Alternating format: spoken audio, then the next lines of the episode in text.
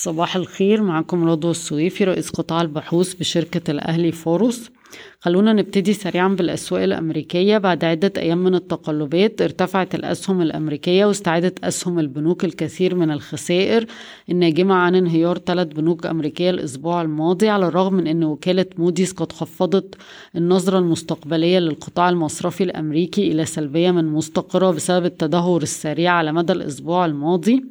ولكن الأسواق, الأسواق الأمريكية آه، قد تم دعمها بأرقام التضخم السنوي اللي استمرت في الانخفاض في فبراير على أمل اتخاذ قرار حذر بشأن رفع معدل الفايدة الأسبوع المقبل. خلونا ننتقل لمصر. نما الاقتصاد الحقيقي في مصر بنسبة 3.9 من 10% على أساس سنوي في الربع الثاني من السنة المالية 22-23 وأربعة واتنين من عشرة في المية في النصف الأول من السنة المالية اتنين وعشرين تلاتة وعشرين ووزارة التخطيط عدلت التوقعات للنمو في العام المالي إجمالا لأربعة واتنين من عشرة في المية انخفاضا من خمسة في المية فيما قبل. ارتفعت الصادرات المصرية بنسبة 18% في العام المالي 22 لتصل إلى 51.5 مليار دولار تقريبا. 10 مليار دولار كانت تصديرات الغاز الأسمدة 3.3 من 10% والمنتجات البترولية 6 مليار.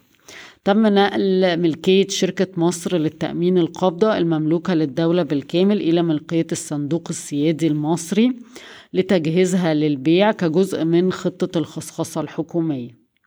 مفروض هيبتدي اليوم التسويق لما لا يقل عن عشرة في المية في شركتي صافي ووطنية لمستثمر استراتيجي. تخطط وزارة المالية لإدخال حوافز مالية للنساء حتى لا ينجبن أكثر من طفلين في محاولة لإدارة النمو السكاني في مصر.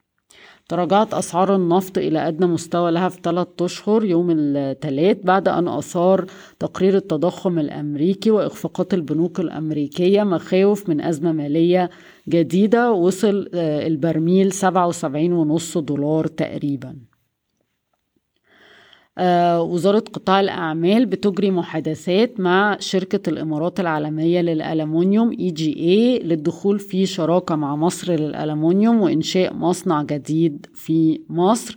شركة الإمارات العالمية للألمنيوم مملوكة بشكل مشترك للصندوق السيادي الإماراتي مبادلة ومؤسسة دبي للاستثمار. كشفت EFG إن محفظة التكنولوجيا المالية التابعة لها EFG 5 sorry EFG 4 لديها تمويل آه، محدود آه، مع بنك سيليكون فالي الأمريكي لا يتجاوز 200 ألف دولار. بشكركم ويوم سعيد.